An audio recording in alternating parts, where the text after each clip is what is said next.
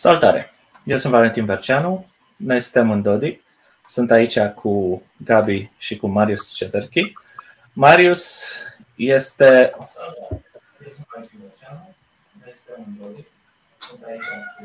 un uh, antreprenor ex-corporatist cu experiență în marketing și vânzări, absolvent de tranzacții internaționale în cadrul ISE babeș bolyai din uh, Cluj-Napoca.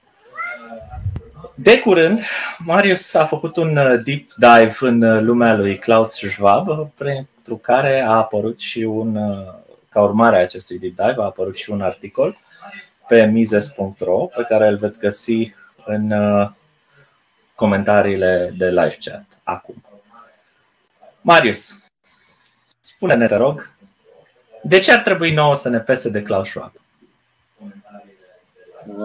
salut! Bună seara tuturor, mulțumesc pentru invitație în primul rând. Ehm, de ce ar trebui să ne pese de Cloud Shop? E pentru că lui îi pasă de noi și nu neapărat în sens pozitiv. Ehm, după cum am uh, făcut și introducerea articolului, uh, ar trebui să ne pese de Klaus Schwab pentru că ne poate impacta destul de tare viețile pe termen uh, mediu și lung, adică în următorii 5-10 ani s-ar putea să apară anumite schimbări uh, uh, destul de importante, probabil la fel de sincronizate cum s-a întâmplat în perioada pandemiei la nivel global și care ne vor afecta destul de tare viețile de zi cu zi. Sper din tot sufletul să mă înșel, dar după toate datele pe care le-am cules și tot ce am citit despre Schwab și World Economic Forum, cred că sunt mari șanse ca lucrurile astea să se întâmple. Uh, Marius, dar uh, uh, noi vorbim de marea resetare de sintagma asta de, să zicem, puțin timp. Un an, doi ani de zile. Dar Klaus Schwab vorbește de chestia asta de mult timp. Poți să ne faci un pic de istoric, cam de când a intrat lui în cap ideea asta? Uh, despre Great Reset sau grozava resetare, nu știu dacă vorbește de foarte, foarte mult timp. El are alte concepte despre care vorbește încă din 71 sau de când a, a creat World Economic Forum. Uh, unul dintre conceptele cu care a uh, mers tot anii ăștia e, de exemplu, stakeholder capitalism, adică capitalismul uh, părților interesate, nu a um, ownerilor sau a antreprenorilor, cum e considerat de către el uh, capitalismul actual.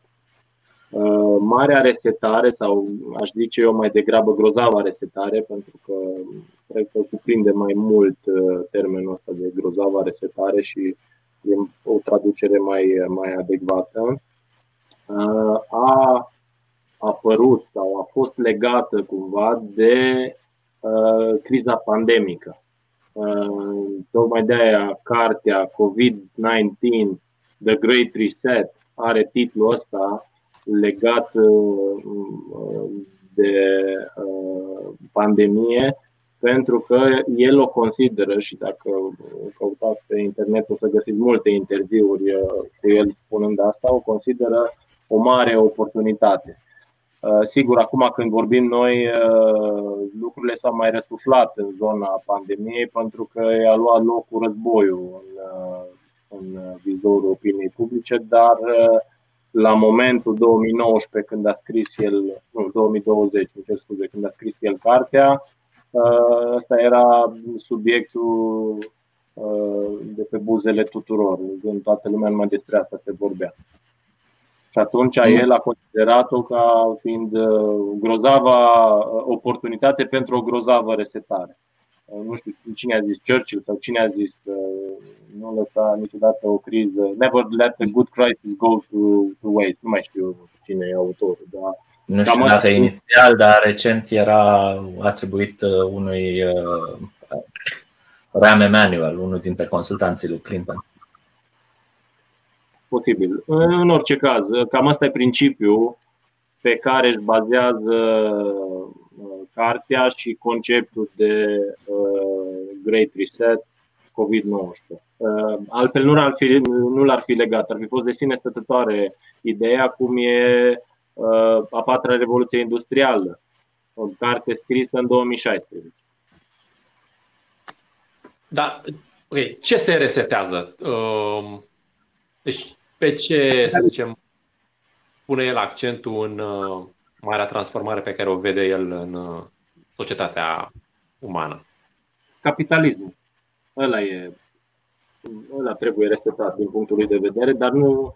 Uh, deci, noi vorbim acum oarecum doar de Schwab, pentru că na, despre el, în principiu, e articolul, el e în rolul principal, dar World Economic Forum e o organizație cu uh, mii de angajați, uh, cu uh, și mai multe mii, cred că peste 15.000, dacă nu mai mult, de uh, colaboratori, afiliați, uh, Young Global Leaders, Global Leaders of Tomorrow, uh, tot felul de organizații subsidiare Uh, care împânzesc uh, lumea. Deci nu vorbim de un om care nu are, să zic, uh, putere, nu are, are doar niște idei crețe.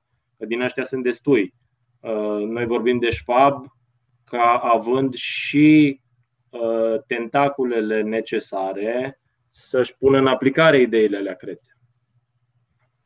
Da, da, prin, mi se pare că aceste idei au fost adoptate și de Uh, majoritatea oamenilor care a intrat el în contact. Da, așa este. Uh,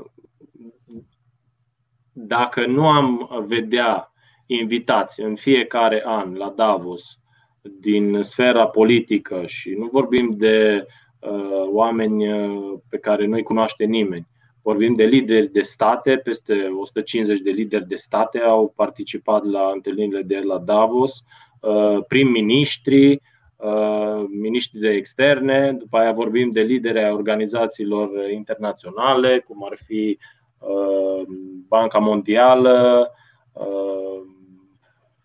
cine a fost? La Grand a fost invitată, doamna asta din Bulgaria, cum o cheamă? Ea e președinta Băncii Mondiale. În fine, îmi scapă numele. Um, secretarul general al NATO, adică nu sunt uh, persoane din eșalonul 2-3 a acestor organizații, ci sunt, uh, sunt liderii și cei care au și uh, putere decizională, atât la nivel de stat cât și la nivel de organizație multinațională. Deci adoptarea acestor idei de către genul ăsta de persoane le face implementabile mie mi s-a părut foarte uh, bătător la ochi, de exemplu, sincronul perfect pe care l-au avut toate țările din lume în adoptarea anumitor măsuri în timpul pandemiei. Adică mi-aduc aminte din perioada în care lucram în, în multinațională și eram în trade marketing și uh, zona asta de trade marketing e zona de below the line, adică de promovare în zona de, uh, de trade, nu direct la consumator.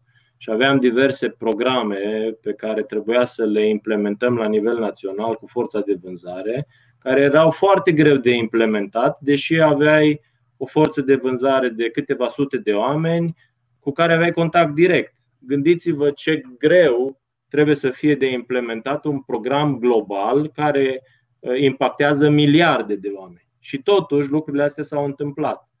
Adică nu se întâmplă lucrurile de la sine cu o fantastică coincidență, așa cum s-au întâmplat uh, în ăștia doi ani care au trecut. Ele trebuie planificate în felul ăsta și executate la perfecție. A, nu crezi că multe guverne au mers pe mimetism, pur și simplu?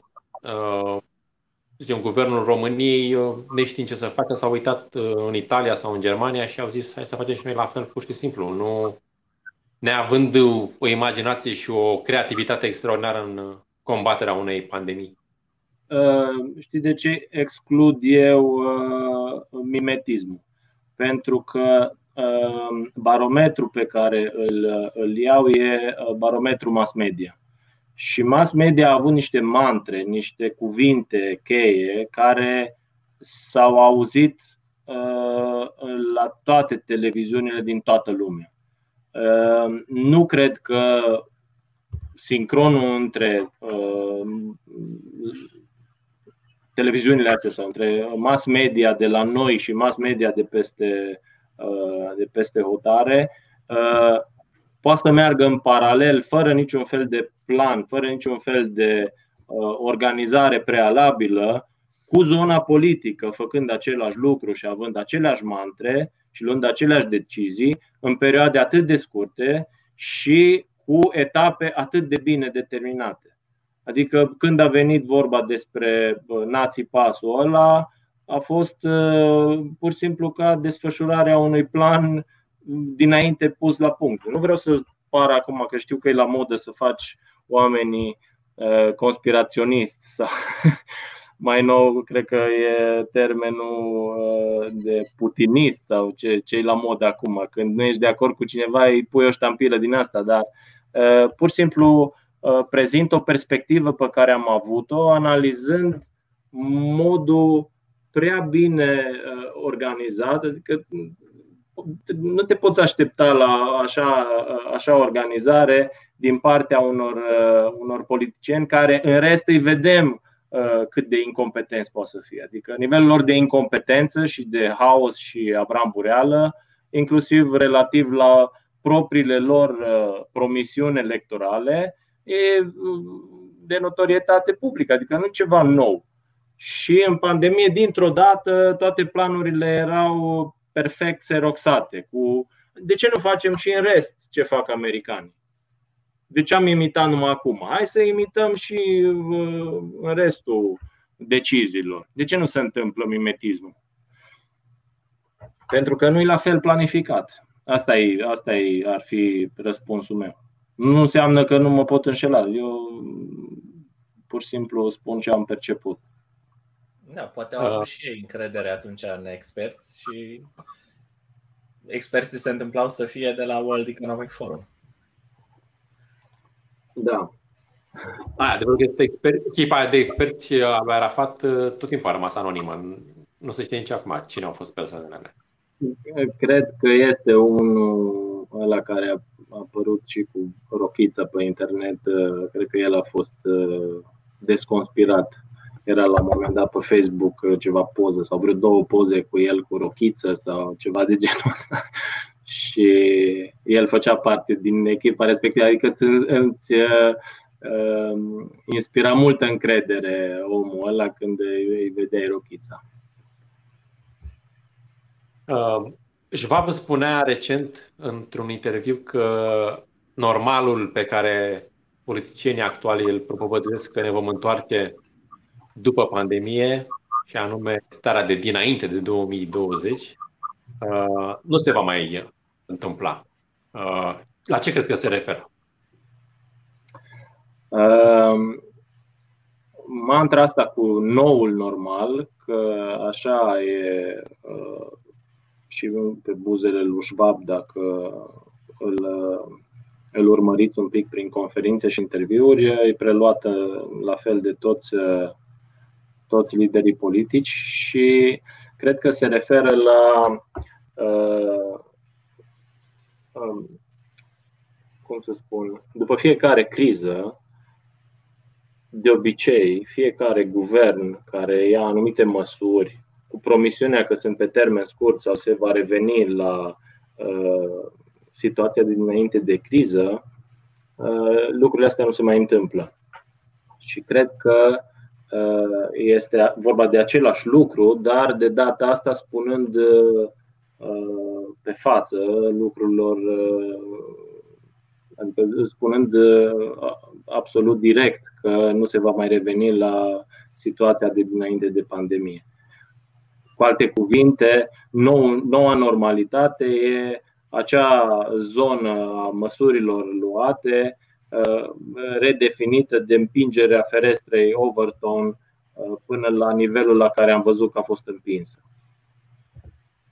Da, mai concret, uh, pentru că nu-mi dau seama ce lucruri pe care el sau în general toată organizația lui dorește să le implementeze, au început acum să devină parte din nouă normală.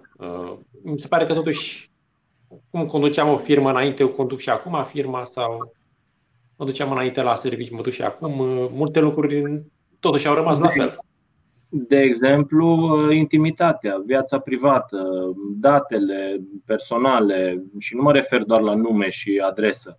Mă refer la uh, urecarea întregului, uh, hai să zicem, a, întregului sistem ideologic pe care îl avem fiecare individual și crearea pe baza acestui, uh, acestui sistem a unor uh, măsuri de control uh, pentru a evita, sigur, ei se gândesc acum la uh, pericolul încălzirii globale și la amprenta de carbon pe care am avea-o fiecare în, uh, în uh, involuția asta a planetei, iar măsura de control este culegerea datelor personale pentru a măsura amprenta de carbon pe care fiecare dintre noi o avem și de a folosi acele date pentru a limita amprenta. Aș putea să vă dau uh, un exemplu.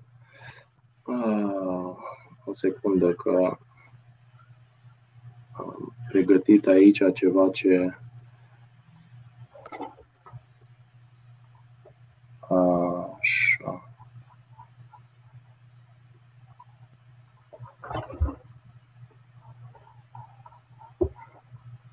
Așa, um, în 2020 au făcut un studiu la mai mulți, uh, mai multe, um, uh, mai mulți lideri de corporații în care i-au întrebat ca până în 2025 în ce măsură consideră că se vor întâmpla anumite așa zise tipping points, le-au zis ei, anumite schimbări majore în uh, modul în care persoanele private își vor uh, duce viața. Iar unele dintre aceste uh, tipping points uh, sunt uh, efectiv legate de controlul populației și de uh, monitorizarea tuturor datelor personale. Uh, o secundă, că aveam aici undeva. Așa. Ehm, de exemplu, 80% au răspuns că cel puțin 10% din populație va, fi, va purta haine conectate la internet. Așa. Ehm, un trilion de senzori conectați la internet. Uh, primul uh, farmacist robotizat. Uh, prima mașină AI care să conducă sau să fie parte dintr-un board director al unei corporații.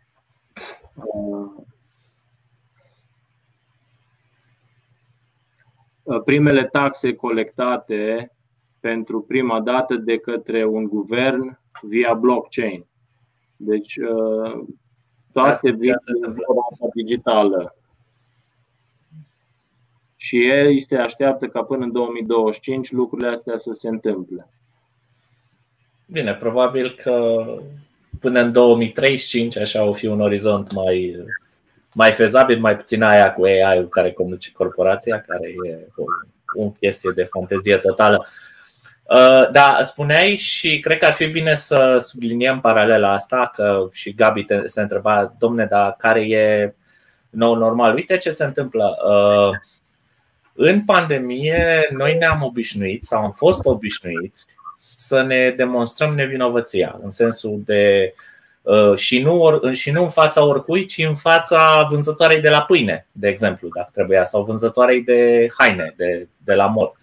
În sensul că trebuia să ori să iei un test care să dovedească că nu ești infectat cu virusul minune, ori să fi fost vaccinat cu serum minune, ori să fi fost recuperat prin boală, dar asta cu recuperat prin boală n-a ținut în toate părțile, că erai considerat oarecum murdar. Ideea e că pentru multă lume și dacă e să ne uităm la câți oameni încă mai poartă mască pe stradă astăzi și vorbesc de mască de aia care nu face nimic, uh, multă lume s-a obișnuit cu ideea, gata, a procesat, a abordat, a absorbit, absorbit comportamentul și acum, pe viitor, dacă cumva la un moment dat guvernul îți va cere să îți demonstrezi nevinovăția cu altă ocazie, păi deja te-ai obișnuit cu ideea. Deci, da, uh, mentalul e... colectiv al națiunilor uh, aici s-a lucrat în perioada asta și este pregătit pentru diverse alte măsuri care se vor lua. Da, uh, eu măsor lucrul ăsta prin cumva uitându-mă la ideea de opinie publică. Mize scria în acțiunea umană că fără opinia publică Uh, sau fără uh, cumva luarea în, uh, în calcul a opiniei publice, nu se poate schimba istoria. Deci, cu alte cuvinte, istoria e schimbată doar în măsura în care opinia publică își dorește schimbarea într-o direcție sau alta. Iar în, în perioada asta recentă a pandemiei am văzut uh, adoptarea uh, narațiunii oficiale de către opinia publică fără mari eh, dificultăți. Nu știu, probabil de frică sau din alte motive de genul ăsta, dar eh, na, până la urmă ce e opinia publică? E un consens al majorității. Eh, iar ce spuneai tu de dovedirea nevinovăției la farmacie, o, o făceai pentru că nu erai probabil parte din majoritate. Altfel n-ai fi simțit că îți dovedești nevinovăția, ci că faci parte dintr-o oarecare normalitate acceptată și de cei din jur. Eu vă dau, vă dau un, un exemplu de uh, modificare, cel puțin la noi în țară, pe care am sesizat-o uh, și uh, o paralelă pe care am făcut-o cu ideea de parteneriat public-privat pe care vor să-l implementeze de, cei de la World Economic Forum printr-un e-mail pe care l-a primit cineva de la bancă. Și o să vă citesc câteva rânduri, uh, fără să dau nume, evident. Uh, banca este ING, numele băncii îl dau ca să se ferească cine, cine vrea să își deschidă conturi, să știe la ce bancă să nu se ducă. Uh, și vă, vă citesc așa câteva rânduri ca să înțelegeți uh, zona în care se, se duce colaborarea asta între stat și uh, corporații și care e descrisă și de Schwab în, în cărțile lui. Așa. Deci mailul de la ING zice așa, dragă Xulescu, scriem acest e-mail în legătură cu tranzacțiile din contul tău. Ca bancă trebuie să ne asigurăm că tranzacțiile efectuate prin conturile ING sunt sigure și legale, așa că te așteptăm de la tine în cel mult 5 zile lucrătoare, deci somație din aia cum îți dă statul, acele documente care să confirme sursa fondurilor provenite din următoarele tranzacții. Listează acolo trei tranzacții din 2021 și la final zice așa, te rugăm să atașezi ca răspund la acest e-mail documentele justificative privind dovada plății impozitelor pentru veniturile încasate. Uh, nu știu dacă ați mai auzit voi de o firmă privată care să-și bată capul dacă tu ți-ai plătit sau nu impozitele. Deci astea sunt genul de schimbări pe care noua normalitate presupune că le va, le va incorpora. Uh, din nou, dacă, dacă doriți, vă pot da un exemplu despre adoptarea măsurilor uh, uh, ESG. ESG vine de, sau ESG vine de la Environmental, Social and Governance, da? mediu social și guvernanță. Tot așa o idee care apare în cărțile lui Schwab și care setează oarecum etalonul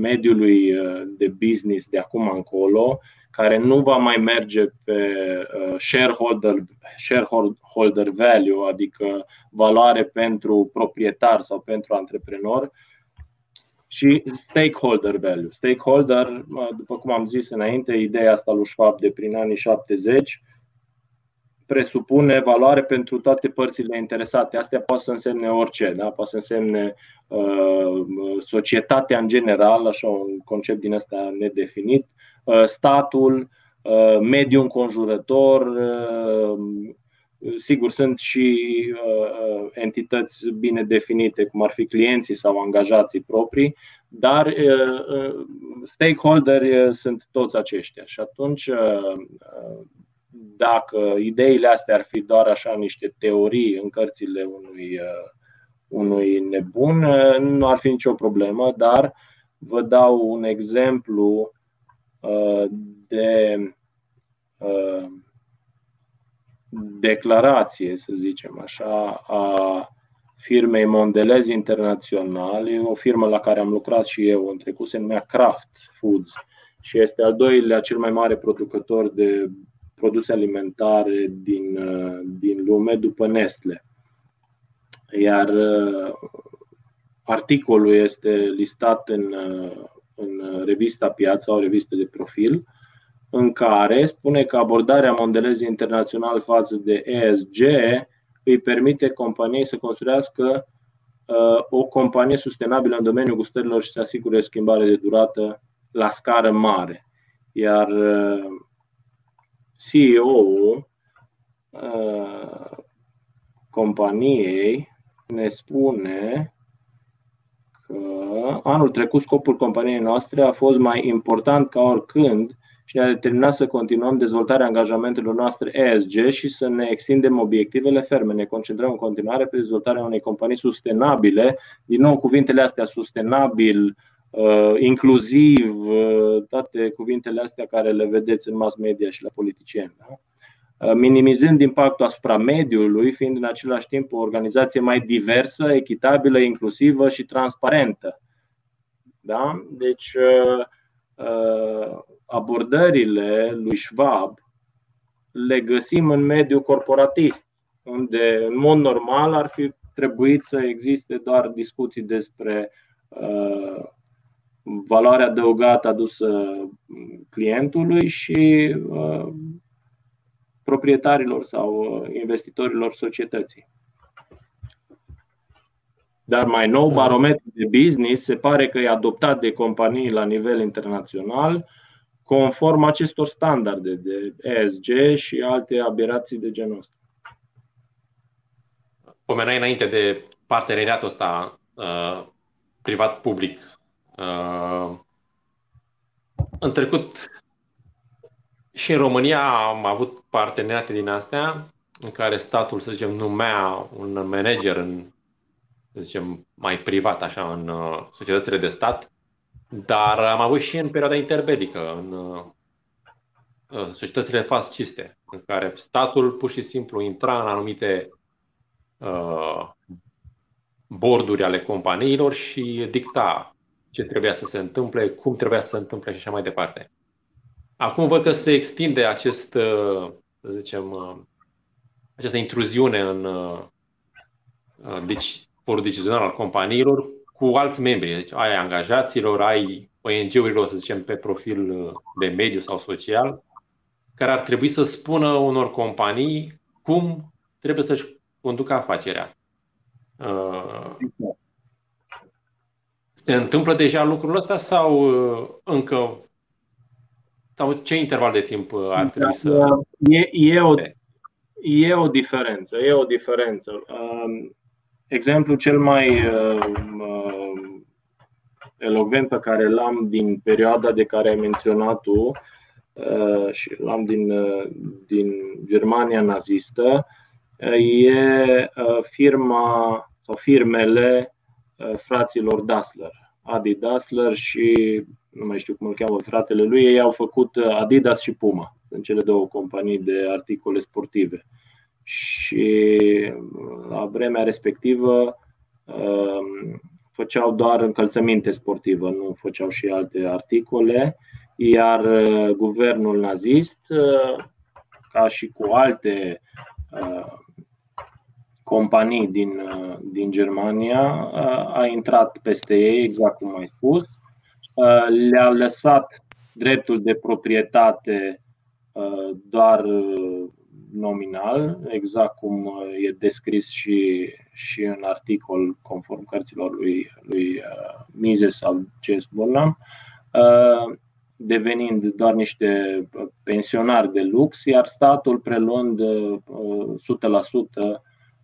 direcția companiei. Sigur, în momentul în care s-a trecut la război, au uh, reprofilat compania și angajații și toți factorii de producție spre producția de armament sau echipament pentru armată și ce avea statul nevoie în momentul respectiv. Acum, mergând uh, din nou în zilele noastre, uh, lucrurile sunt uș- nu ușor, ci fundamental schimbate, deși parteneriatul e între aceleași două entități, mediul corporatist și stat, doar că se întâmplă ușor invers lucrurile. Mediul corporatist e cel care conduce de data asta ostilitățile și prin diverse uh, lobby-uri sau uh, alte metode uh, de, cunoscute, cred că sub, sub titulatura de cronic capitalism, uh, influențează mediul politic spre uh, zona asta de, de aș zice, wokeness, dar nu vreau să mă duc acum să ne extindem, să divagăm în prea multe, prea multe direcții. Uh, în orice caz, uh, direcția e similară cu, cu cele descrise în cărțile lui Schwab. Deci, de data asta, statul nu mai este neapărat uh, cel care pune bocancul, colaborarea este oarecum de la egal la egal, iar uh, e o simbioză mai degrabă. O simbioză pentru că corporațiile au ajuns să aibă putere, uh, dacă nu similară, chiar mai mare decât cea a multor state. Am dat exemplu în, uh, în articol a câtorva uh, companii din investment banking, cum ar fi BlackRock sau State Street sau Citi, Barclays, JP Morgan, deci sunt mai multe companii de genul ăsta a căror uh, active însumate uh, depășesc cu mult produsul intern brut al uh, celor mai mari țări din lume. Deci vă dați seama și puterea pe care o, o, o dețin este direct proporțională. Diferența între companiile astea și state e că ele nu au armate și poliție cu care să poată acționa uh, în forță împotriva populației. De aia nici abordările nu mai sunt cele de pe vremea naziștilor sau comuniștilor, ci sunt abordări mult mai soft. Da, exact asta mă pregăteam să spun că totuși, chiar dacă au activele mai mari, tot, totuși nu se apucă să bage lumea la închisoare sau da, de asta au nevoie de parteneriatul ăsta, de simbioza. Da, Uh, uite, uh, ca să stabilim pentru cei care absolut n-au nicio idee. World Economic Forum, organizația creată și condusă de Schwab, nu este o organizație de stat, da? e o asociație privată, să spunem non-profit, nu? Corect. Dar transnațională. Deci nu e o simplă organizație dintr-o anumită țară. Este cumva similară cu uh, Fondul Monetar Internațional, dacă vrei, sau uh, Banca Mondială, sau Uniunea Europeană, dacă vrei să, să mergem mai departe. Deci e o organizație supranațională, extranațională. Chiar dacă au sediul la, uh, la Davos, în Elveția. Nu e un ONG care ține doar de Elveția. Da, ok, asta am înțeles. Dar totuși e puțin diferită față de FMI sau UE, nu? Că astea sunt create cu specific cu să influențeze direct uh, politicile statelor. Pe când ah. asta influențează indirect. Nu? World Economic Forum le cam leagă. Le cam leagă pe toate. Dacă te uiți la invitați și la cei care merg la Davos, sunt exact liderii acelor organizații. Deci un fel de, dacă vrei, din punctul meu de vedere, un fel de uh, vorba vine, forum, e un fel de forum al acestor organizații uh, prin care se realizează sincronul ăsta de care vorbeam uh, inițial. Exact. Deci, cum ar veni, ei sunt, ei joacă rolul Italian. punctului de origine, nu? Al acelui parteneriat. De, exact. de aici vin ideile, de aici vin. Exact, exact.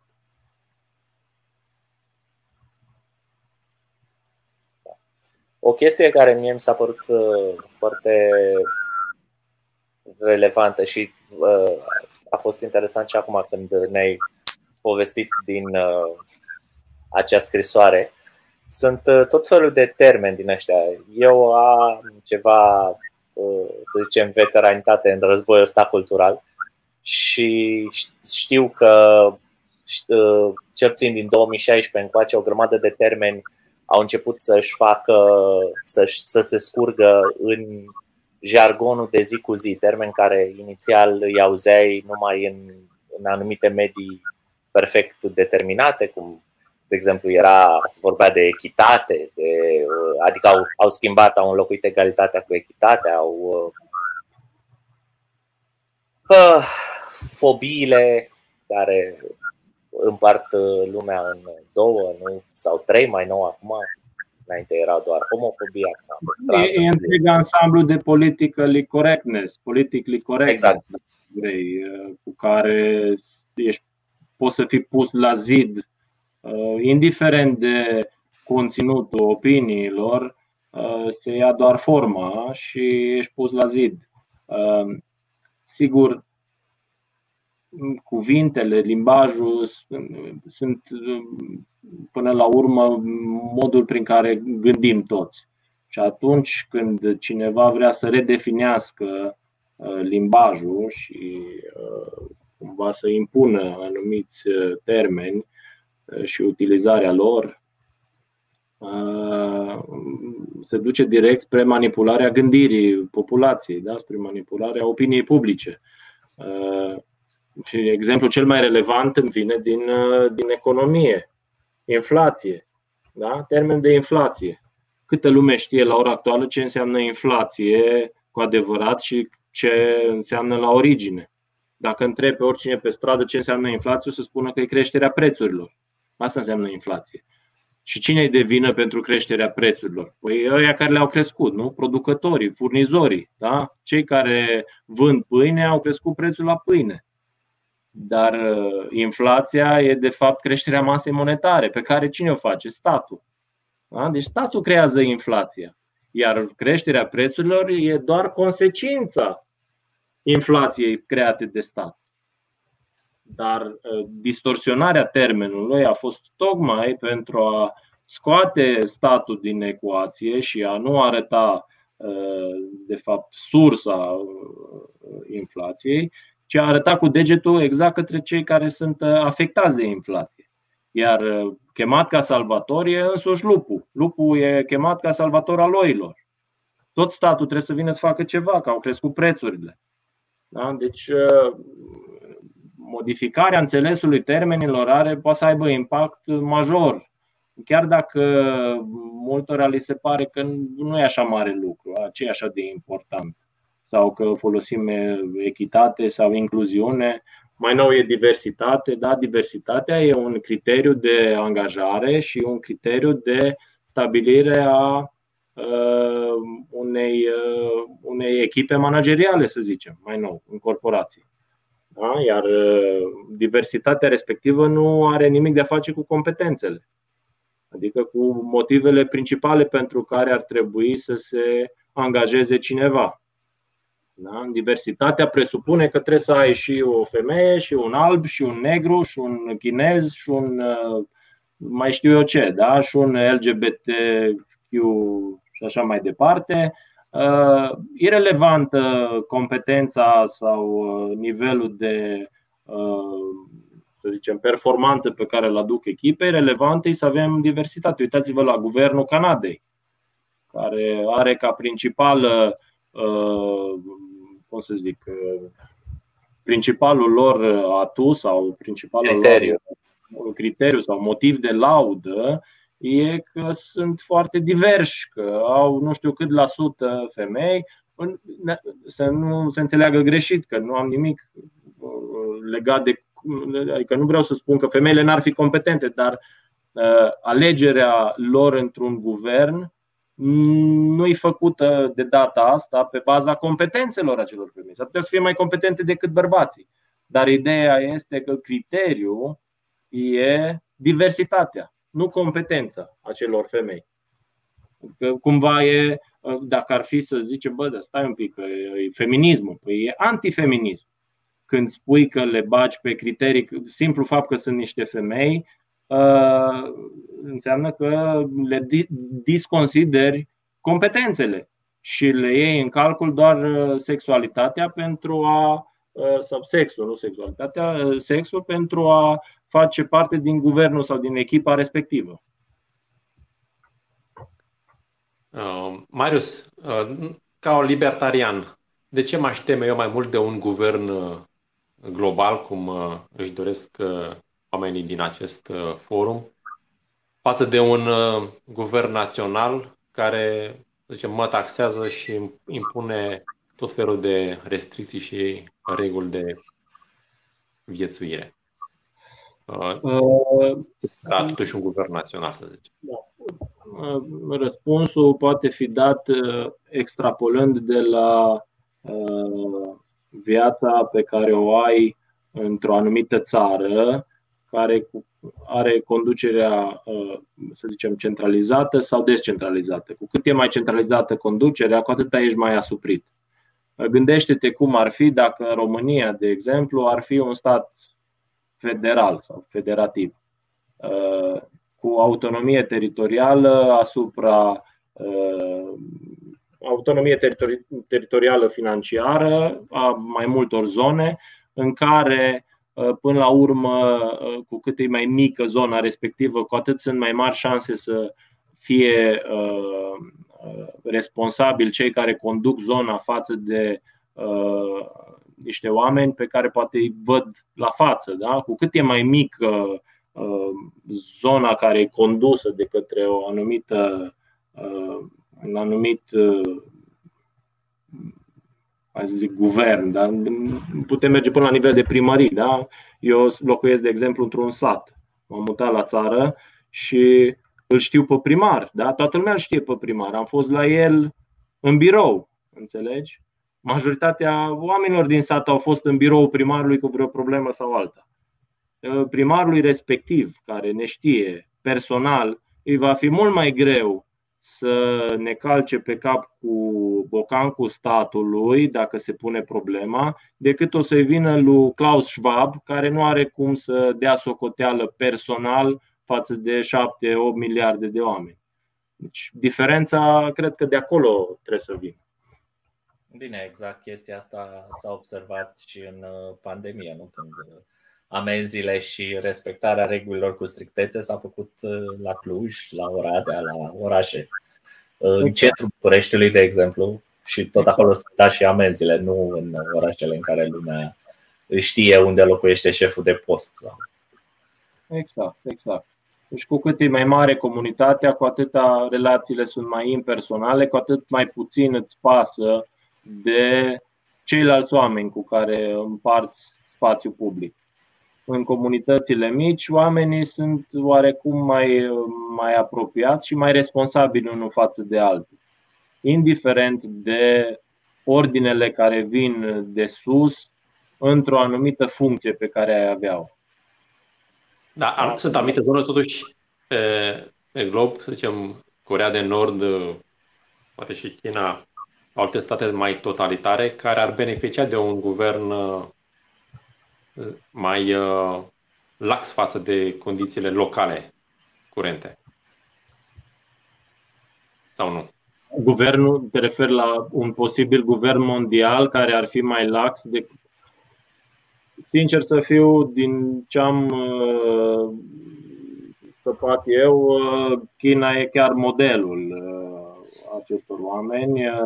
Sistemul lor de credite sociale, mai nou lipsa cash-ului, adoptarea unor adoptarea criptomonede, deci yuanul digital e funcțional de mai bine de 5-6 ani, dacă bine știu permit uh, controlul populației uh, prin digitalizare mult mai ușor decât la majoritatea celorlalte state din lume.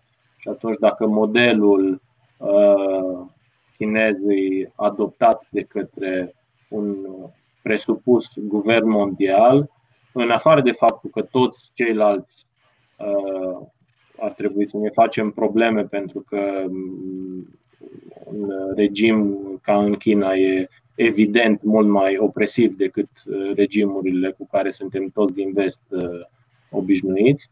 Uh, China ar deveni automat și mai opresivă fiind premiantul clasei. Deci, mi se pare evidente evoluțiile în momentul în care se adoptă niște idei totalitare ca fiind benefice și adoptabile la nivel uh, mondial. Cum am putea, să zicem, că ne-am dorit să uh, contracarăm, să luptăm împotriva astfel, un astfel de idei sau de un astfel de curente care să pătrundă în societatea noastră? Uh, cum am putea lupta împotriva acestora? Întărind statul național sau adoptând alte strategii? Cred că doar prin, prin scoaterea acestor informații la iveală prin uh, emisiuni cum, cum e asta pe care o faceți voi, prin informarea cât mai multor oameni, prin influențarea opiniei publice. Cum am zis la început, dacă uh, opinia publică e lămurită într-o oarecare direcție și direcția ideală ar fi de neacceptare a unor astfel de măsuri, uh, treaba e rezolvată. Nu mai avem nimic altceva de făcut. Gândiți-vă ce s-ar fi întâmplat dacă toată lumea, uh, sau nu toată lumea, cum am zis, uh, un consens al majorității ar fi fost în, în direcția neadoptării nații pasului. Dacă 80% um, din populația română. că la noi a fost. Nu prea cred că a fost. Dacă m-am dus la Kaufland, nu la Kaufland, la Dedeman și nu m-au lăsat să intru decât. Uh, nu, în sensul, mă, mă refeream, uh, scuze, ai dreptate. Eu mă refeream la legea aia care urma să-l da. Uh, codifice prin legea lege. Aceea cu era cu în cadrul locului de, la locul de muncă trebuia să ai. Da. Aia urma, urma să fie implementat. Deci legea devine Uh, cum să spun eu, o lege proastă devine absolut irelevantă, devine inexistentă dacă nivelul de nesupunere civică e atât de mare încât ea devine inaplicabilă. Mâna statului în teren e prin angajații lui, prin, uh, prin uh, instrumentele pe care le are la îndemână în contact direct cu indivizii, prin polițistul care mă legitimează și mă întreabă dacă am sau nu mască pe trotuar. Uh, acolo e mâna statului. Dacă polițistul ăla zice, băi, e o nebunie asta, nu fac așa ceva, și polițistul ăla îl înmulțești cu 90% din forța de poliție angajată în statul respectiv, se mai poate implementa. După părerea mea, nu. Iar uh, reflect, asta e din nou părerea mea, reflecția Uh, reflexia acelor 90% de polițiști pe care i-am menționat e de fapt reflexia a 90% din populația țării, pentru că se poate deduce că procentul de acceptare a unor măsuri, indiferent de meseria pe care o ai, transcende uh, diversele ocupații pe care le avem. Dacă 90% dintre noi nu suntem de acord cu ceva, automat și mai mult sau mai puțin acolo, plus minus câteva procente. 90% dintre politici nu sunt de acord, 90% dintre uh, doctori nu sunt de acord și așa mai departe. Nu poate să fie toți polițiștii în mâna statului și 100% de acord cu toate măsurile lui, iar 90% din restul populației să fie împotrivă. Am Și spui da. că dacă mă uit la personalitățile chiar culturale care sunt în uh, acest forum al uh, lui uh, Schwab, uh, sunt oameni deștepți și mi se pare că ei uh, știu lucrul ăsta și lucrează mult la uh, înclinarea opiniei publice spre o anumită atitudine uh, sau alta, nu? Da. Uh, cine, exemplu care îmi vine în cap acum e uh, Leonardo DiCaprio, dacă ai zis persoan, personalități culturale, care uh, a participat la întâlnirile de la Davos, sunt poze cu el stând chiar lângă uh, lângă Joe Biden, dacă nu mă înșel, pe vremea când era vicepreședinte Joe Biden și stătea în primul rând la Davos acolo în sală. Uh, acum depinde ce definiție dai tu unor persoane inteligente, că nu, în sensul că definești inteligența respectivă, că dacă uh, adopți propaganda Uh, unora ca Al Gore și o uh, adopt ca fiind uh, propria ta ideologie, cum îl văd eu pe Leonardo DiCaprio și 99% din Hollywood, de exemplu, nu o consider o dovadă de inteligență exagerată. Uh, nu neapărat ei personal, dar uh, în general, ca întreg, uh, mi se pare că ei au înțeles lucrul ăsta, că aici trebuie lucrat la Uh, atitudinea opiniei publice față de anumite subiecte uh, și după aceea este ușor să întorci uh, și un guvern să adopte o anumită atitudine sau alta sau să ia o măsură sau alta. Dacă opinia publică deja este pregătită, pregătită da. Da, acum ce spui tu, dacă ar fi să ne uităm la modul în care acționează Uh, stânga și dreapta uh, eșichierului politic. Da? Stânga știe cumva să lucreze cultural. Asta e realitatea. Da? Nu putem acum să ne ascundem pe deget sau să pretindem că e altfel. Și uh, prin cultură uh, se câștigă opinia publică. Da? Prin, uh, prin cultură se poate uh, duce cel mai ușor propaganda, dacă vă uitați la filmele care sunt premiate în ultimii 20 de ani la Oscar, uh, o să vă dați seama ce e promovat prin cultură în, în mediul public. Și uh, acelor filme le sunt, uh, adică sunt expuși tinerii, adolescenții care cresc cu valorile respective și fiind pregătiți automat să adopte mult mai ușor când uh, World Economic Forum uh, implementează la nivel de companii care i-ar angaja criterii de uh, diversitate sau alte lucruri din sfera asta ESG despre care am vorbit anterior. După ce ai văzut în filme că așa trebuie să fie, sau după ce ai văzut în filmul lui DiCaprio de anul trecut cu Cometa sau cum era, că vine sfârșitul și era cumva paralel. Așa, domnul, domnul Cap, uh, automat o să ai uh, cumva implementat, cel puțin la nivel de subconștient, că uh, încălzirea globală e următorul pericol și orice acțiune în direcția prevenirii încălzirii globale va fi acceptată mult mai ușor de către tine, chiar dacă te va afecta personal și îți va, îți va limita libertatea. Asta e agenda următoare?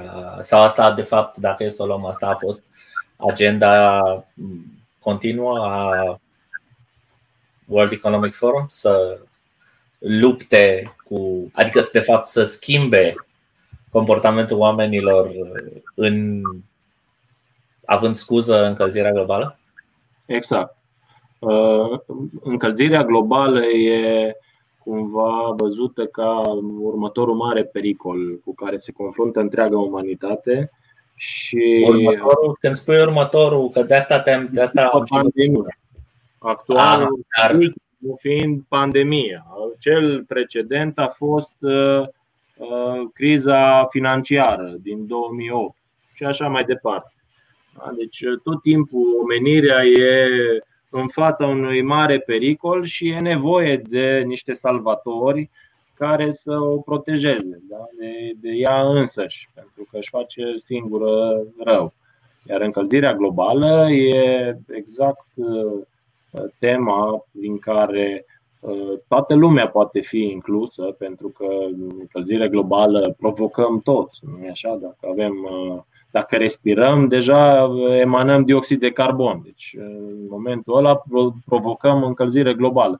Nu vreau să intru în zona tehnică pentru că nici nu, mă, nu sunt climatolog sau nu, nu am pregătire în domeniul ăsta, dar uh,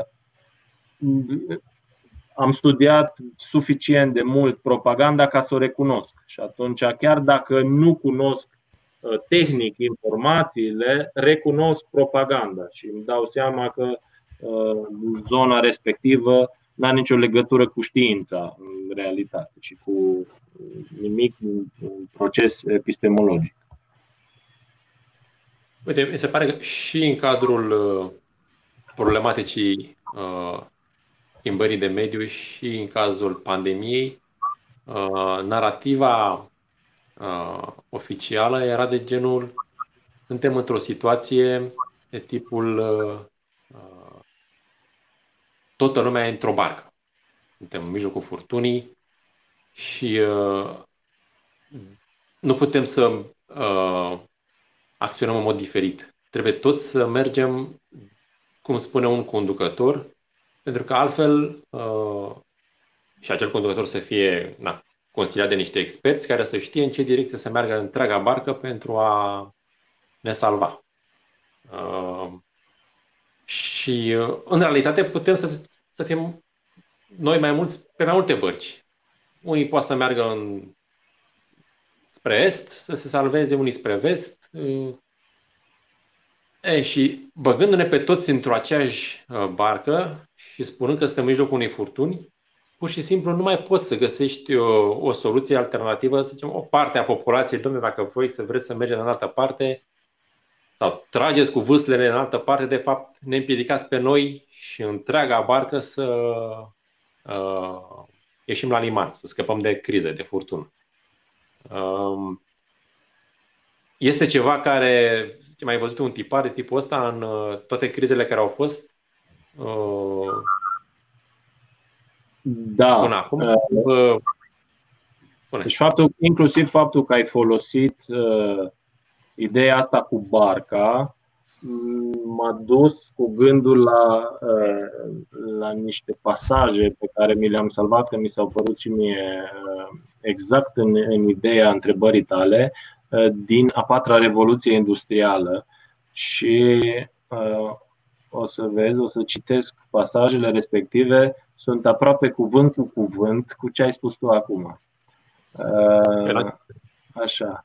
Deci ele merg oricum în, în zona asta de, de abordare filozofică a istoriei pe care o avea și Karl Marx. Da? Ideea că sunt anumite etape ele se succed independent de voința și acțiunile indivizilor și trebuie cumva să conlucrăm cu toții, dar toată lumea de pe planetă, da, să fim în aceeași barcă, cum ai zis, să vâslim în aceeași direcție, să avem o conștiință colectivă, să fim un colectiv, exact cum era pe vremea comuniștilor, pentru a reuși să Uh, abordăm acele pericole care sunt iminente. Următoarea etapă, a patra revoluție industrială, vine și cu lucruri foarte bune, grozave, senzaționale, dar și cu anumite pericole. Iar cei care nu vâslesc împreună cu noi și ne pun în pericol pe toți, o să avem o problemă cu ei. Cam asta e, e abordarea. Și hai să merg direct la pasaje. Uh, Component, deci citez aici. Componenta critică pentru navigarea eficientă a celei de-a patra revoluție industriale este ceea ce eu numesc inteligența inspirată. Așa. Deci navigarea, da? Vezi că e vorba de navigare, adică suntem în barcă, trebuie să navigăm. Citez. Ridicarea umanității către o nouă conștiință colectivă și morală bazată pe un sentiment comun al destinului. Da? Deci tot, exact cum ai zis tu, tot avem același destin, nu ne avem fiecare destinul propriu, da? Suntem un destinul comun, facem parte din colectiv. Colectivul e mai presus decât individul. Asta e din nou paralelă directă cu Marx. Așa. Așa. Suntem, citez, suntem cu toții împreună și riscăm să nu putem aborda provocările celei de-a patra revoluție industriale și să profităm de avantajele celei de-a patra revoluție industriale, cu excepția cazului în care dezvoltăm în mod colectiv un sentiment de scop comun. Dacă nu asta e, dacă nu e propagandă socialistă jet be jet, nu știu ce e asta, sincer. Deci mie îmi da. dacă, dacă ziceam că e din manifestul uh, Partidului Comunist al lui Marx și Engels, nu cred că ar fi fost cineva care nu a citit carte de curând în stare să mă contrazic. Ar fi zis, da, probabil că e de acolo. Da. Și mai este încă un lucru care mie mi s-a părut uh, tot așa uh, frapant. Citez. Prin urmare, să ne asumăm responsabilitatea colectivă pentru un viitor în care inovația și tehnologia sunt centrate pe umanitate și pe nevoia de a, de a servi interesul public. Putem folosi a patra revoluție industrială pentru a ridica umanitatea într-o nouă conștiință colectivă și morală bazată pe un sentiment comun al destinului. Deci, din nou se revine la sentimentul comun, suntem toți un colectiv da? și moral și moral. Nu putem avea valori morale diferite. Adică și eu, și un musulman, și un uh, budist, și uh, un ateu, toți trebuie să avem să adoptăm aceleași valori uh, morale pe care ne le dă șfab, cu dedicat. Pe da, să... Există doar partidul și nimic în afara partidului. Exact, exact. Iar Însă și ideea, conceptul de responsabilitate nu poate să fie decât uh, um, individuală. Nu poate fi responsabilitate colectivă. Nu pot să fiu eu responsabil de ce faceți voi doi în seara asta după ce terminăm emisiunea. Dacă uh, tu, Valentin, mergi să, nu știu, să jefuiești uh, o bătrânică pe stradă, nu pot eu să fiu responsabil, înțelegi? Adică nu avem responsabilități comune tu ești responsabil de propriile tale acțiuni, iar eu de ale mele. Deci, Păi da, bine, ei, ei nici nu-și imaginează uh, o responsabilitate comună, dar uh, făcând, creând chestia asta, sentimentul ăsta de a, ne, de a anihila individualitatea, uh, dispare după aia și orice barieră în a anihila pe indivizi. În sensul ăsta, asta e perfiditatea a ceea ce se creează aici, pentru că, așa cum spui și tu, nu putem concepe ideea de responsabilitate colectivă, pentru că, în primul rând, nu există o acțiune colectivă. Acțiunile sunt numai individuale.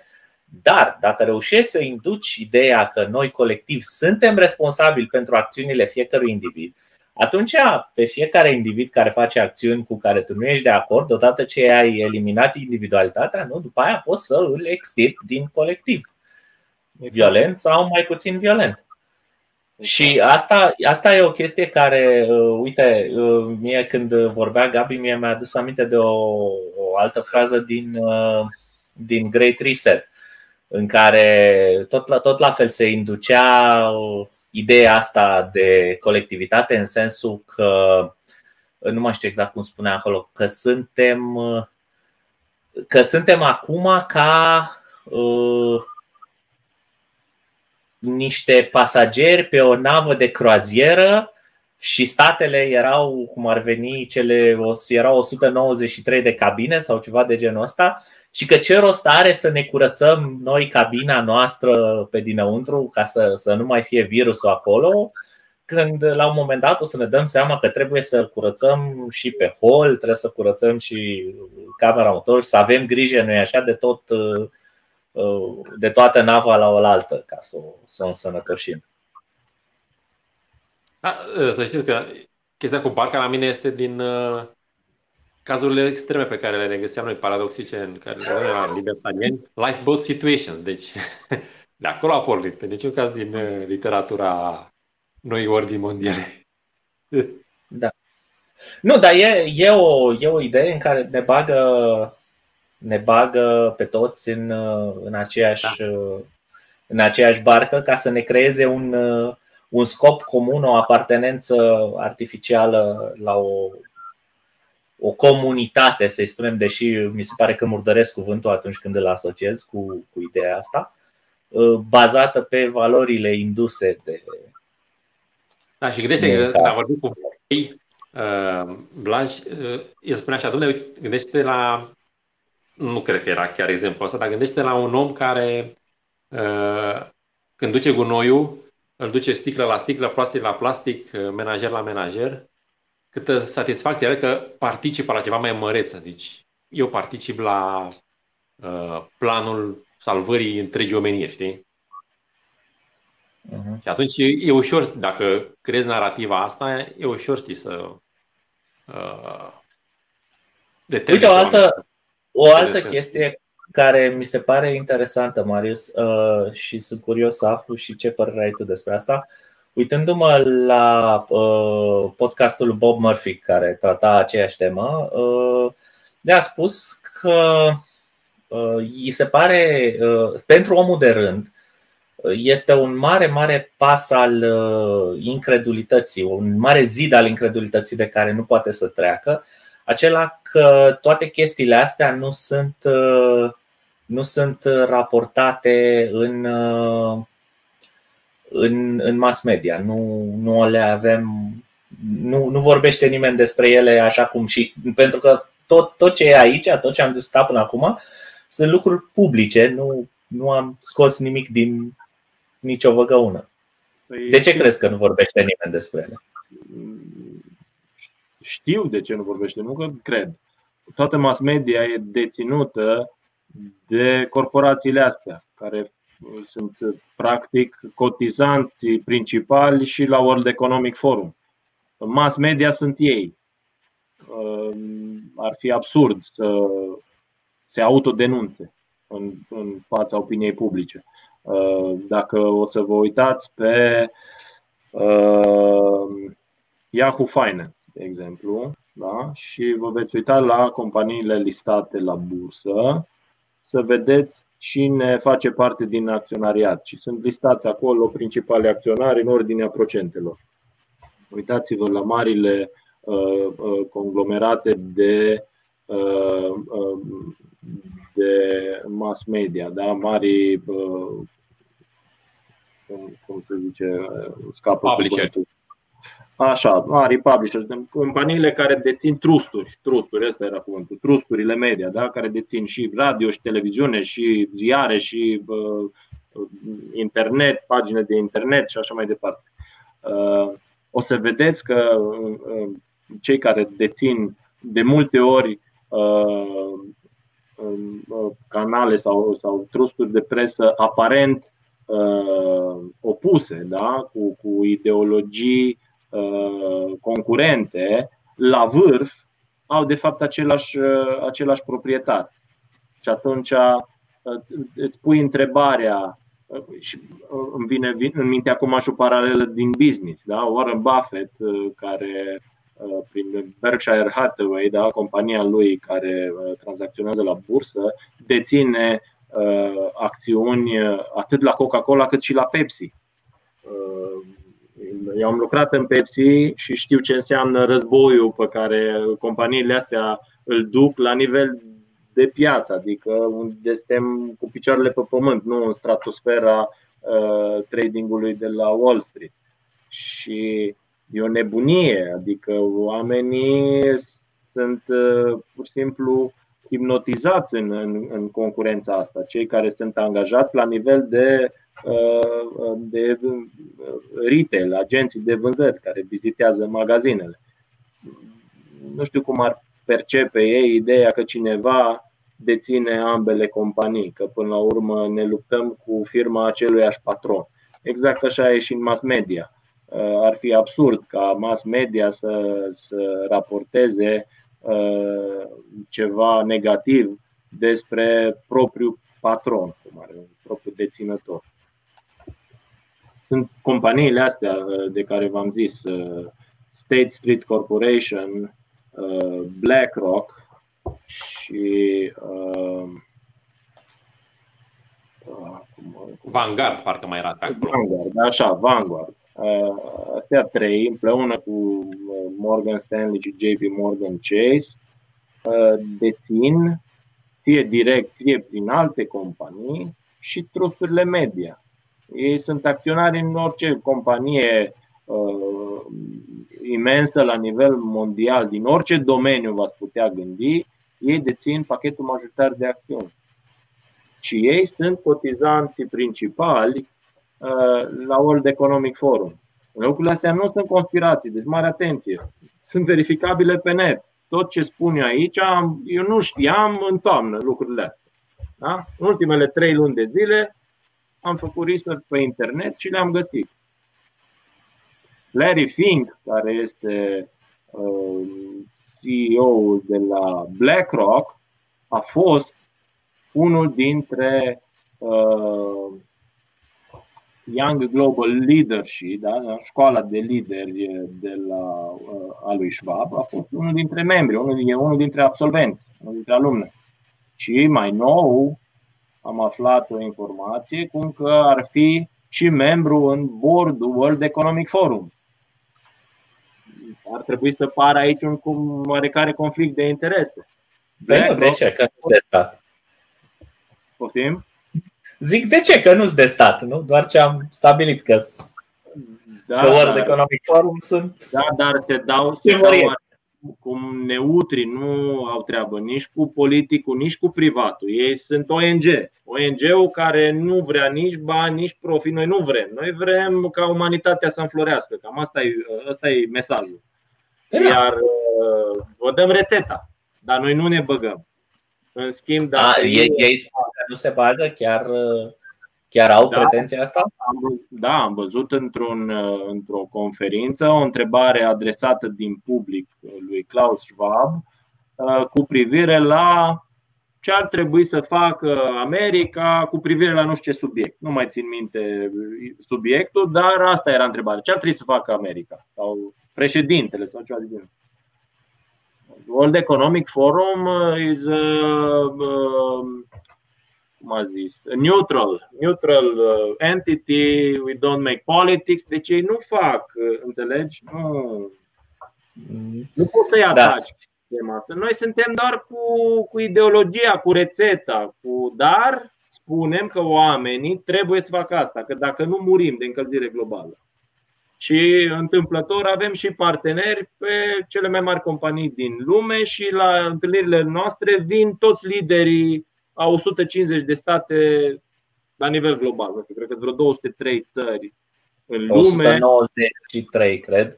Că țin minte din carte acum, că spuneau că sunt 193 de cabine știi, pe nava aia de croazieră. Da, fă calculul cu 157 sau câți, câți lideri de state au uh, trecut pe la Davos și o să vezi cam ce procent din uh, conducerea uh, populației la nivel global e uh, legată acolo. Se întâlnesc la, la șampanie și discută viitorul omenirii. Auzi, da, din România s-a dus cineva vreodată? Știi ceva? Detalii de astea? Dacă te uiți la partea de propagandă, mantre, cuvinte împrumutate și uh, remestecate în mediul public, uh, din mediul politic, cele două partide care au uh, discursul tras la Indigo sunt USR și Plus. Adică, oarecum, ai putea să deduci asta că ei au și electoratul din zona corporatistă, da, din zona uh, multinaționalelor și cumva și cel mai înalt uh, nivel de uh, wokeness și uh, abordare din asta uh, orientată spre încălzism și globalism. Uh, așa că persoane, uh, ca să dau un nume efectiv, uh, din câte știu asta, tipa asta pe care a numit-o Cioloș, forța motrice a partidului sau ceva de genul ăsta, Oana Bogdan, dacă nu mă înșel o cheamă, are postări din perioada aia 2016 când a scris Klaus Schwab a patra revoluție industrială, are postări pe Facebook care se tot rostogolesc, adică revin periodic, le șeruiesc diversi oameni, sunt prin screen-uri cu postări de ale ei în care practic descrie ceea ce descrie și, și Schwab în carte. Deci e mod de acolo, cu internetul corpurilor, cu nu o să mai avem proprietate privată, o să împărțim apartamentele, mașinile, o să fie un sharing așa total, un fel de comunism din asta uh, ne, da, da. neîncercat încă. Deci ăla adevărat, da. nu ăla care a fost până acum. Eram curios că în articol spuneai că, ok, șeruim, închiriem, dar de la cine închiriem? Și acolo zice că totuși nu e clar, nu e specificat clar de la cine. Cine e proprietarul acelor de la care închiriem? Și șeruim uh, acele mașini, uh, apartamente. Da, eu am sperat să se deducă sunt corporațiile astea, exact astea sunt. Ele, în parteneriat cu statul, ne închiriază nouă bunurile respective. Acum, bun, deja intrăm în zona transumanistă. Dacă mergem mai departe de aici încolo cu discuția, trebuie să intrăm în zona de chipuri și implanturi, gând, citirea gândurilor prin chipul pe care l-am implantat, că vreau în seara asta să mănânc paste nu mai trebuie să dau telefon la Uber Eats sau la Glovo sau mai știu eu ce altă firmă care livrează, că pentru că gândul meu s-a dus deja în cloud din microchip și deja la ușă, la ora 7 când m-am gândit eu o să iau masa, mi se livrează cu drona o porție de paste exact cum am gândit eu. Deci, dar înainte să îmi formulez uh, gândurile. Uh, asta e zona unde e menționată chestia asta? Unde e menționată în ce carte? Sau într-o conferință sau unde? Uh, din a patra revoluție industrială, eu am dat acum un exemplu foarte specific care nu îl găsești în carte. Am cumva am ah. expus uh, ideea teoretizată acolo. Am dat un exemplu practic. Ah, ok. Mhm. Deci acolo da. sunt. În carte, uh... în carte se specifică clar că urmează așa numitele wearables, adică chipuri care vor fi uh, incluse în vestimentație da, și care vor transmite diverse date despre persoană, da, de la temperatura corpului, locație și așa mai departe, până la chipuri implantabile uh, sub piele, care vor da informații inclusiv despre, nu numai despre starea de sănătate, inclusiv despre uh, uh, modul în care se iau deciziile. Așa e și uh, promovată ideea asta de telefon, uh, telefon mobil sub piele. O secundă că tot așa am, am pregătisem aici undeva, am zis că dacă ajungem la ideea asta, cred că la pagina 110 în a patra revoluție industrială. Dacă am reținut bine, ajung imediat și vă citesc direct ca să nu fie cuvintele mele, să fie cuvintele lui Schwab. Așa, am găsit. Deci unul din acele tipping points de care v-am zis că ar trebui să se întâmple până în 2025. Da? 82% uh, din respondenți se așteaptă că the first implantable mobile phone available commercially. Da? Deci e un, un fel de consens în cadrul acelor respondenți. Atenție, respondenții au fost luați din mediul corporatist da? și ONG-ul. 82% susțin că în 2025 telefonul mobil implantabil va fi disponibil comercial. Da? O să poți să-l cumperi, să ți-l implantezi. Da? Hai să vedem acum, acum citează el, positive impact. Reduction in missing children, increase positive health outcomes, increased self-sufficiency. Ce-o fi însemnând self-sufficiency? Nu știu. Uh, better decision making. Deci exact ce v-am zis mai înainte. Cum pot eu să iau decizii mai bune dacă chipul ăla nu mi influențează gândirea sau nu citește uh, inputurile pe care îi le dau? Nu? Creierul e ca o moară. Ce îi dai să macine, aia va măcina. Da? Dacă eu am anumite uh, informații cu care lucrez și pe baza cărora iau decizii, pentru ca acel telefon mobil implantabil să mă ajute să iau decizii mai bune, trebuie să cunoască acele informații. De unde le cunoaște? Dacă nu e conectat cumva la, nu știu, la undele mele cerebrale, n-aș putea să explic tehnic că nu, nu sunt uh, uh nici transumanist, nici uh, uh, din ăsta, nu știu cum o fi, Yuval Harari, că cred că de la el sunt ideile astea. Uh, nu știu ce. A, și el este în uh, cercul uh, restrâns da, al formului. Da, da, da. Dar el e, el e economist, parcă. Nu? Nu, e istoric. istoric Miram. Miramaș. Nu știu, mie, mie mi s-a părut extra, extraordinar de, de naiv și de, de tehno-optimist. Adică o grămadă dintre, dintre chestiile astea sunt uh, absolut fantasmagorice. De exemplu, Asta, deci ei pot să imagineze că va ajunge vreodată cândva într-un viitor vreo omenire, nu știu ce, dar uh, în niciun caz până în 2025 nu se, nu se ajunge acolo. E drept că atunci când au dat cartea aveau uh, orizontul era ceva mai lung, nu? Era de, probabil de 9 ani, poate că sondajul s-a petrecut chiar în 2015 Zic, da, poate chiar sondajul s-a petrecut în 2015, când, când l-au făcut ei, dar uh, cred că e de reținut faptul că uh, și sondajul ăsta reprezintă tot o formă de a manufactura consimțământul, în sensul de, uite, avem oamenii ăștia care sunt experți, ei sunt uh, șefii uh, corporațiilor și ONG-ști care știu ei ce trebuie și se preocupă cu asta și i-am, le-am pus noi un sondaj despre unde cred ei că o să ajungă viitorul. E, și tu când citești cartea trebuie să zici, da mă, sigur, uite, ăștia se pricep, acolo o să fie viitorul, normal, clar. Nicio, nicio urmă de îndoială. Adică nu cred că și bine, cu siguranță că și ei poate vor să-l ducă în direcția aia. Că probabil că nu le-ar displace să, să introducă o, o metodă de a colecta datele de la oameni care să asigure, cum să spun, o mină de date capabilă să genereze predictibilitate asupra tuturor deciziilor unui om, comparabilă cu predictibilitatea pe care o ți-o, ți-o, ți-o generează Facebook-ul la algoritmul de cumpărare online.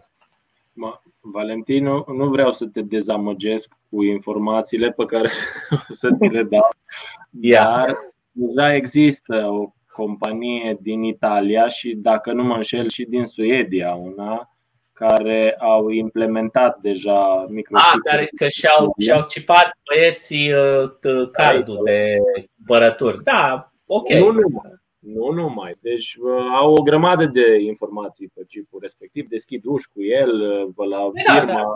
Sau în fine.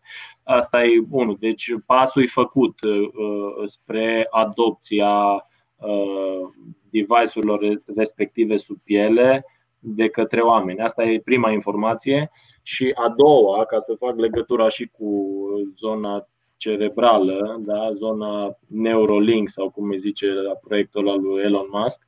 Uh, nu mai știu să spun nume, dar poți să cauți pe internet.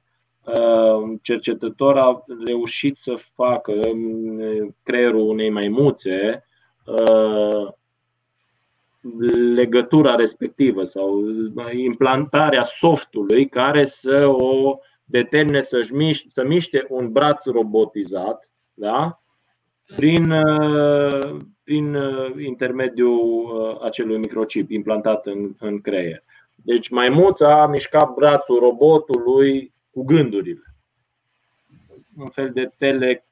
Da, de acord, dar chestia asta, te, tehnologia asta, cum să spun, tehnologia asta există și la oameni, mai ales în domeniul, în domeniul medical. E vorba de materiale ajută, mă rog, cum le spune, sunt pentru quadriplegici, cei care sunt paralizați de tot, cum e Neșu, de exemplu, Mihai Neșu. Care tot așa au inițial se lucrează la două metode de a-i face să interacționeze cu calculatoarele, deci ceva mai complex decât un simplu braț. Una este cu un, sol, un soi de eye tracker, care asta e o caracteristică care numai oamenii o au, în sensul că noi avem albul ochilor și ni se poate urmări focusul foarte, foarte precis. Și altele sunt exact de genul ăsta, de uh, electrozi pe creier care preiau uh, undele cerebrale și poți să poți tu ca om dacă te chinui foarte mult să te antrenezi astfel încât să miști cu gândul un cursor pe, pe ecran. Deci chestiile astea există. Nu au legătură cu, uh, cu tehnologia dezvoltată de Musk. Musk încearcă cu totul, cu totul altceva, mult mai revoluționar, care eu nu știu dacă o să iasă, dar o să vedem. Dar Problema este chipurile astea și cu telefoanele mobile implantate, toate sunt bune și frumoase. Eu dacă vreau să mi le pun, ar trebui să pot să mi le pun. Ideea este să nu uh, ni se impună să le băgăm sub piele, știi? Mm. Da, asta e partea a doua, cu consimțământul ăla natural. Da, hai să vă dau atunci un citat din, din a patra revoluție industrială exact pe, pe tema asta. Deci el vorbește despre monitorizarea la distanță aplicată în zona Internet of Things, da? adică inclusiv, să zicem, în coletărie. Da? Un pachet, un colet, un container citez, poate fi uh, acum echipat cu un senzor, un transmițător sau o etichetă de identificare a frecvenței radio care permite unei companii să urmărească unde se află în timp ce se deplasează prin lanțul de aprovizionare, cum funcționează, cum este utilizat și așa mai departe. Bun, și după aia trece la ideea de Internet of Bodies, da, a corpurilor umane, și zice așa, citez, în viitorul apropiat, sisteme de monitorizare similare vor fi aplicate și mișcării și urmăririi persoanelor. Încheia citat. Uh, asta e uh, bucata pe care mă străduiam să o găsesc atunci când uh, vorbim de nou normal, noua normalitate. Deci asta e direcția în care, în care se merge cu zona asta de digitalizare a corpului uman și de implementarea unui, unui mod de control asupra acțiunilor noastre, a libertății de mișcare și a, a deciziilor pe care le, le luăm. Uh, eu am făcut paralela, uh, aducându-mi aminte tot așa de perioada uh, în care eram în, în trade marketing și studiam comportamentul consumatorului la la raft, în fața raftului.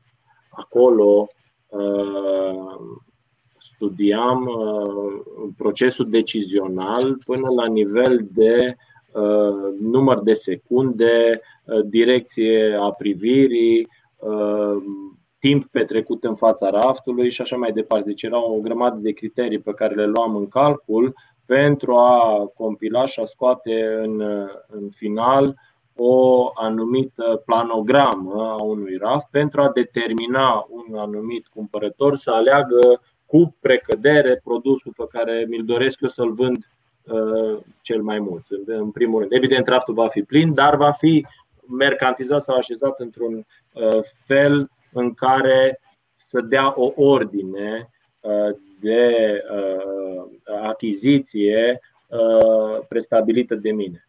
No, gândiți-vă dacă uh, nivelul ăla de, uh, hai să zicem, manipulare a uh, luării deciziilor la nivel individual e aplicabil deja de 15 ani sau poate 20 la în nivel comercial, ce se poate face cu datele pe care le poate culege uh, prin intermediul internetului o anumită entitate în întreaga viață a unei persoane. Da? Deci uh, ei fiecare mișcare, fiecare decizie, fiecare postare uh, pe social media sau cuvânt rostit prin, uh, prin, pe gură, da?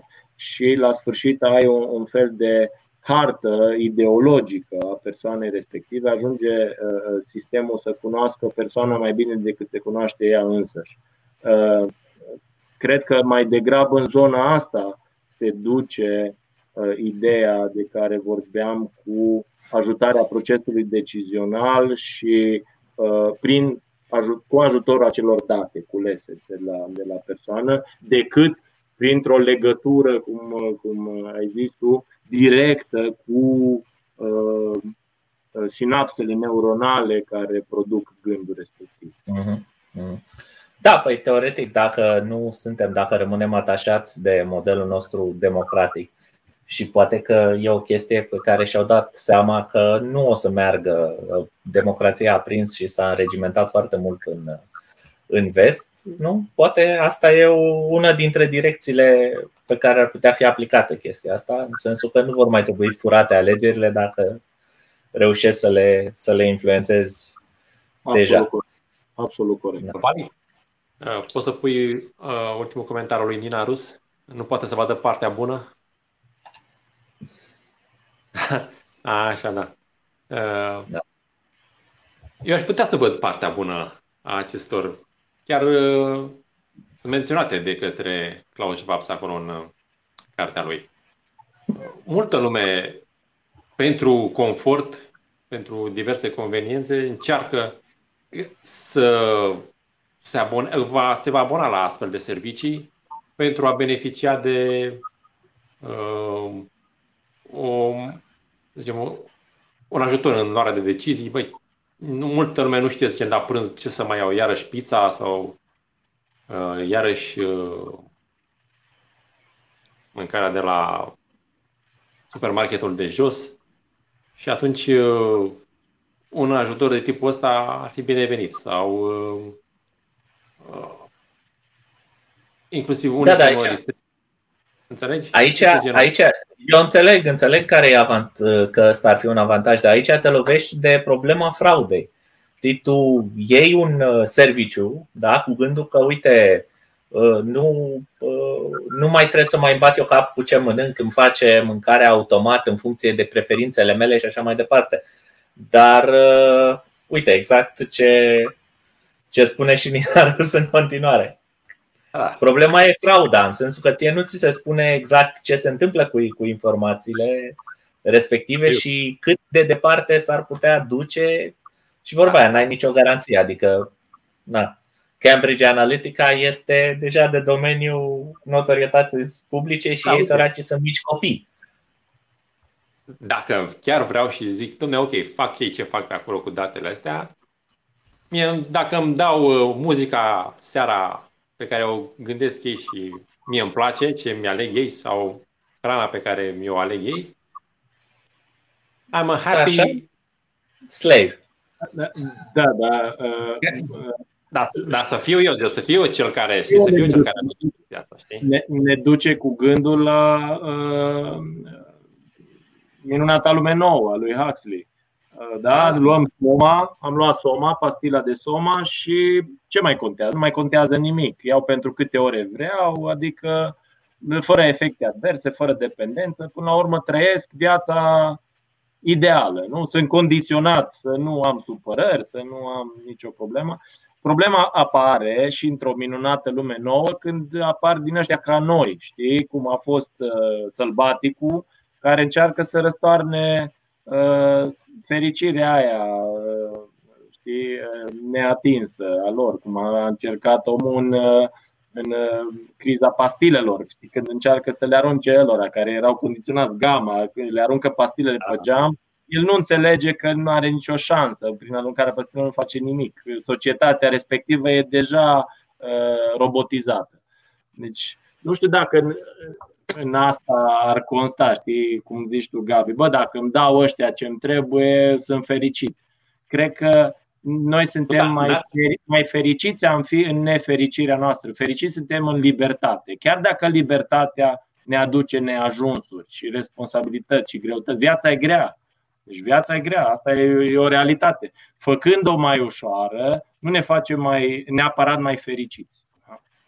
O viață da, plină. Dacă cineva să îmi impună să nu existe pe piață un astfel de serviciu sau să-mi impună serviciul respectiv, înțelegi? Aș vrea să fie la dispoziția mea și când am obosit eu cu viața să am această posibilitate să da, cine știe. teoretic și principial sunt de acord cu tine. Pe de altă parte, avem o poveste care a ajuns până la noi de la vechi greci cu o doamnă foarte frumoasă pe care se numea Pandora. ok, bine. Uh, da. Oricum, nu, uh, din nou zic, și am menționat asta și în articol, nu cred că se va recurge la metodele pe care le-au aplicat fasciștii sau comuniștii. Da? Nu va fi cu forța, nu va fi, uh, va fi mai degrabă o forță din asta uh, soft, o ostracizare societală. Da? Dacă nu, nu, ești, nu te duci cu valul, nu te integrezi, ești uh, uh, cumva ostracizat public până la nivelul la care uh, vrei până la urmă să faci pasul. Eu am dat acolo un exemplu din mediul rural cu adoptarea unor, uh, unor uh, tehnologii digitale pe care nu ți le poți imagina că le-ar adopta cineva care nu are nicio treabă poate cu nici măcar cu internetul. Da?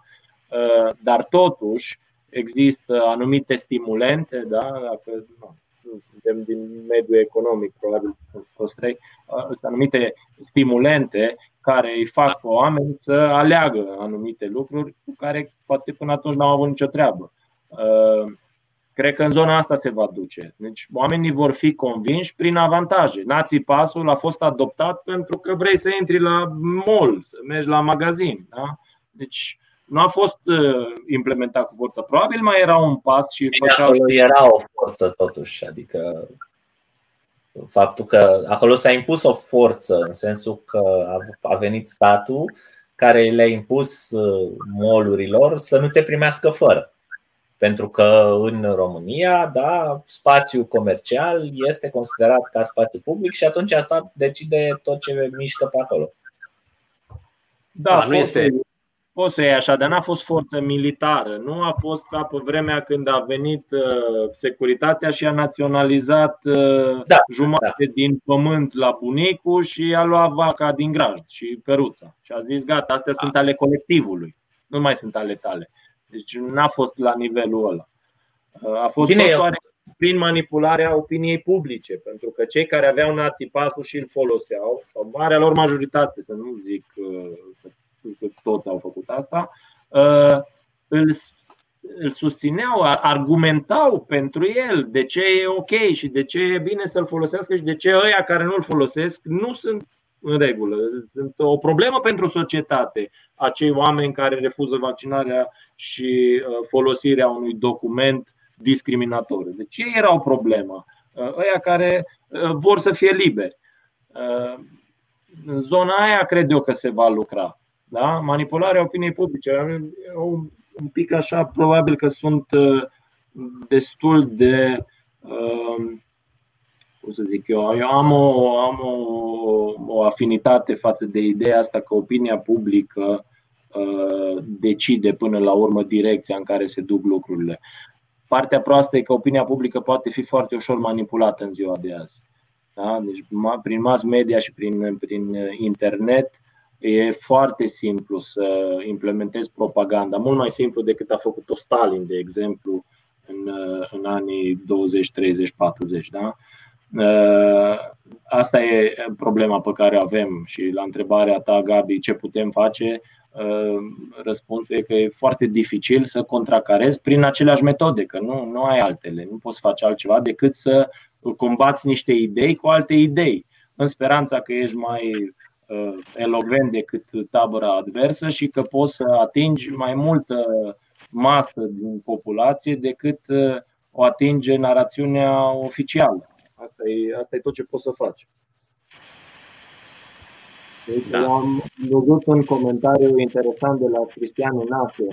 În China am văzut că se aplică astfel de tehnologii pe copiii de la școală, de școală. De exemplu, să se vadă unde se uită, dacă sunt atenți la ore, etc. Am văzut și eu, e un scurt reportaj pe tema asta, au niște uh, aparate pe cap și uh, învățătoarei se aprinde, uh, are un panou acolo și se aprinde beculețul roșu la uh, elevul X dacă și-a pierdut concentrarea sau nu se uită, nu e robotizat acolo, în, uh, nu e înregimentat în ceea ce trebuie să facă toți uh, la clasă în momentul ăla. Deci direcția nu e foarte bună. Și v-am spus, modelul lor e China. O să, dacă vă uitați la interviuri pe care le are Schwab cu Xi Jinping, dialoguri între ei, uh, o să vedeți cum îl, cum îl laudă pe Xi Jinping și modelul chinez și cumva îl dă ca exemplu. Asta e, asta e direcția spre care trebuie să meargă restul statelor. China e un model. Anul ăsta, la Economic Forum, că a fost online întâlnirea, Xi Jinping, dacă nu mă înșel, a deschis uh, da. ostilitățile. El a fost cu speech-ul uh, de deschidere. al partidului. Inaugural, exact. exact. Acum câțiva ani, dezve- uh, Juncker, uh, da, pe vremea respectivă, șeful la Uniunea Europeană, da, dezvelea la Trier statuia lui Marx primită cadou de la guvernul chinez. E evident că China e modelul vestului la ora actuală. Nu, adică nu e o conspirație aici. Îl găsim pe YouTube, găsim speech-uri despre asta. Nu, nu e ceva am inventat noi acum sau uh, suntem conspiraționiști șoșocari și uh, nu vă uitați în gura lor că îți povești astea. Du-te, domne, de aici. Știi cum zice românul? Du-te, da, domne, de aici. Da. Da, cred că asta e exact uh, reflexul ăsta, e zidul ăla de incredulitate de care vorbeam mai devreme, în sensul că sunt niște lucruri care par atât de imense și totuși mass media tace și lumea nu, nu, înțelege, nu înțelege de ce. Adică e foarte greu să, păi, să treacă.